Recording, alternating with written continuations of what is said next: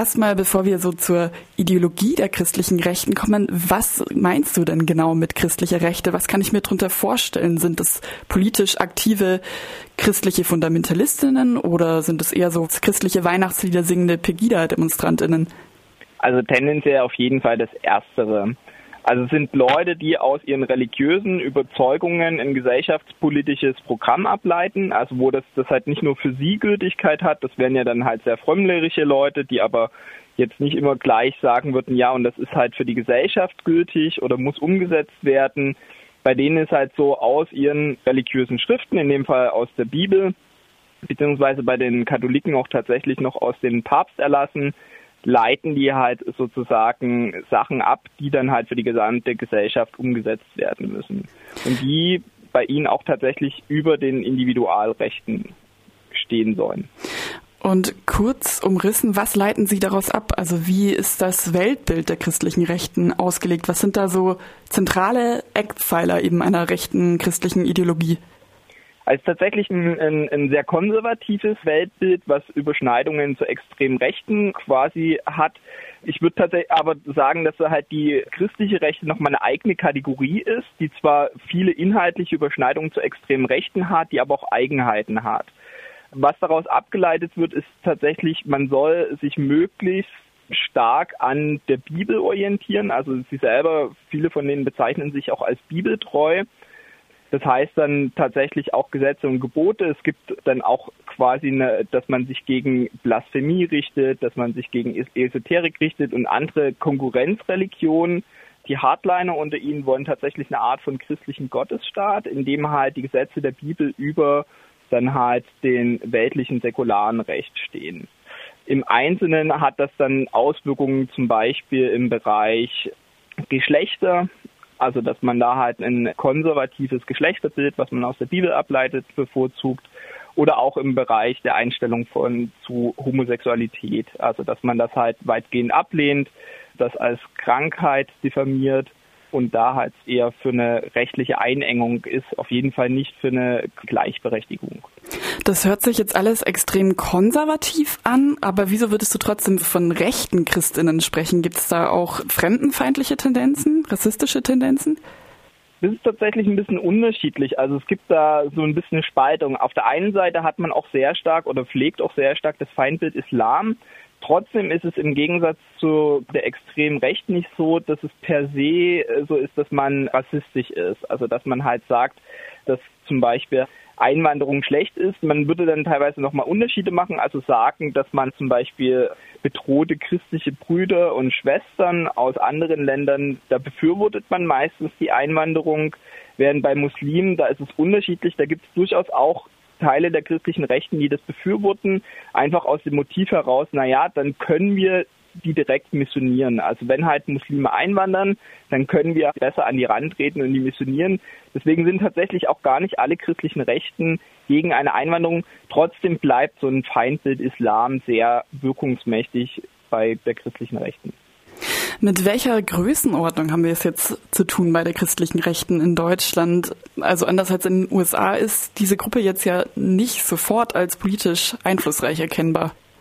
Genau, in den USA sind die ja wahlentscheidend in Deutschland ist es ein bisschen schwierig. Es gibt da vor allen Dingen so Selbstangaben. Also es teilt sich tatsächlich ähnlich wie allgemein die Konfession in Deutschland in, in zwei Teile, grob gesagt, nämlich halt einmal die protestantischen christlichen Rechten und die katholischen christlichen Rechten. Die protestantischen christlichen Rechten sind, wenn man sehr vereinfacht nimmt, sind so ein bisschen mit den Evangelikalen gleichzusetzen, also protestantischen, konservativ bis fundamentalistisch eingestellten Menschen. Und die geben selbst an, 1,3 Millionen Menschen oder Anhänger und Anhängerinnen in Deutschland zu haben. Das ist aber eine Zahl, die von denen selbst stammt. Deswegen ist es so ein bisschen auch mit einem Fragezeichen zu versehen.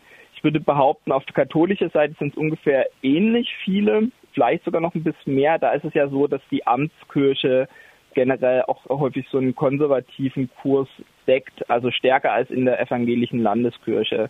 Da verlagert sich das ohnehin bei den Evangelikalen. Da sind die Hälfte sind in ungefähr Freikirchen, die andere Hälfte ist in der evangelischen Landeskirche.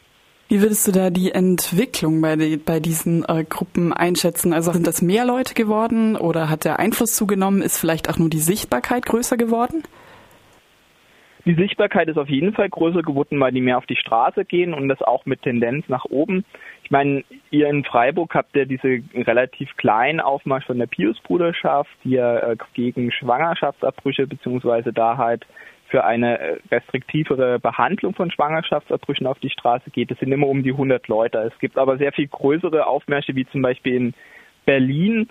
Die haben mal irgendwann so ein paar hundert oder tausend angefangen, sind inzwischen 5000. Auch bei der Demo für alle in, in Stuttgart waren es ja zuletzt um die 5000. Da waren auch die meisten Teilnehmer, Teilnehmerinnen sind so diesem Spektrum der christlichen Rechten zuzuordnen, auch wenn da noch, was weiß ich, identitäre und andere extreme Rechte mit rumgesprungen sind. Die meisten waren diese christlichen Rechten.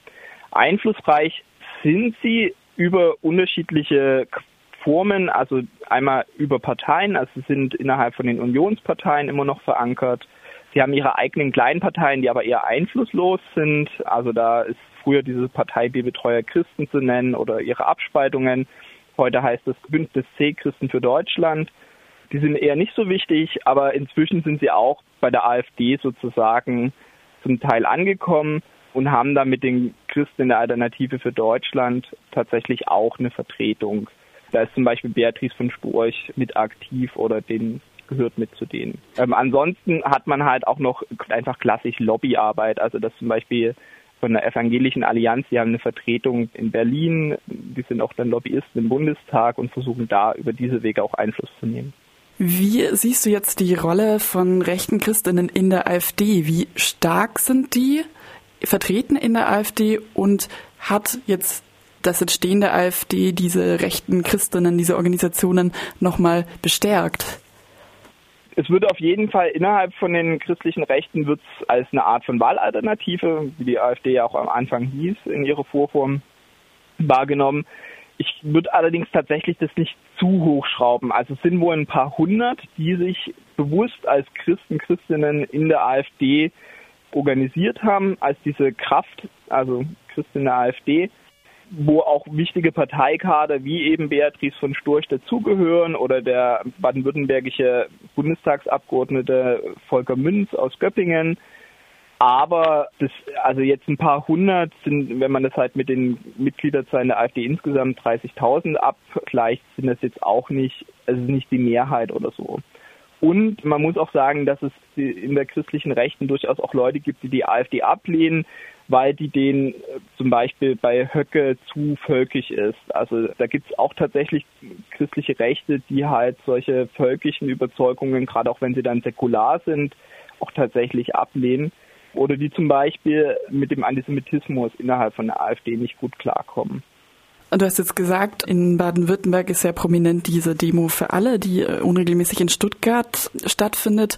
Wie ist denn die christliche Rechte in Freiburg organisiert? Genau, also ich würde eher einzelne Beispiele nennen, die äh, jetzt so ein bisschen auch vielleicht bisher eher unbekannt geblieben sind. Zum Beispiel ist jetzt nicht ganz Freiburg, sondern eher Breisgau. Gibt es halt ein, äh, lokal sehr prominente in, christliche Rechte mit Martina Kempf.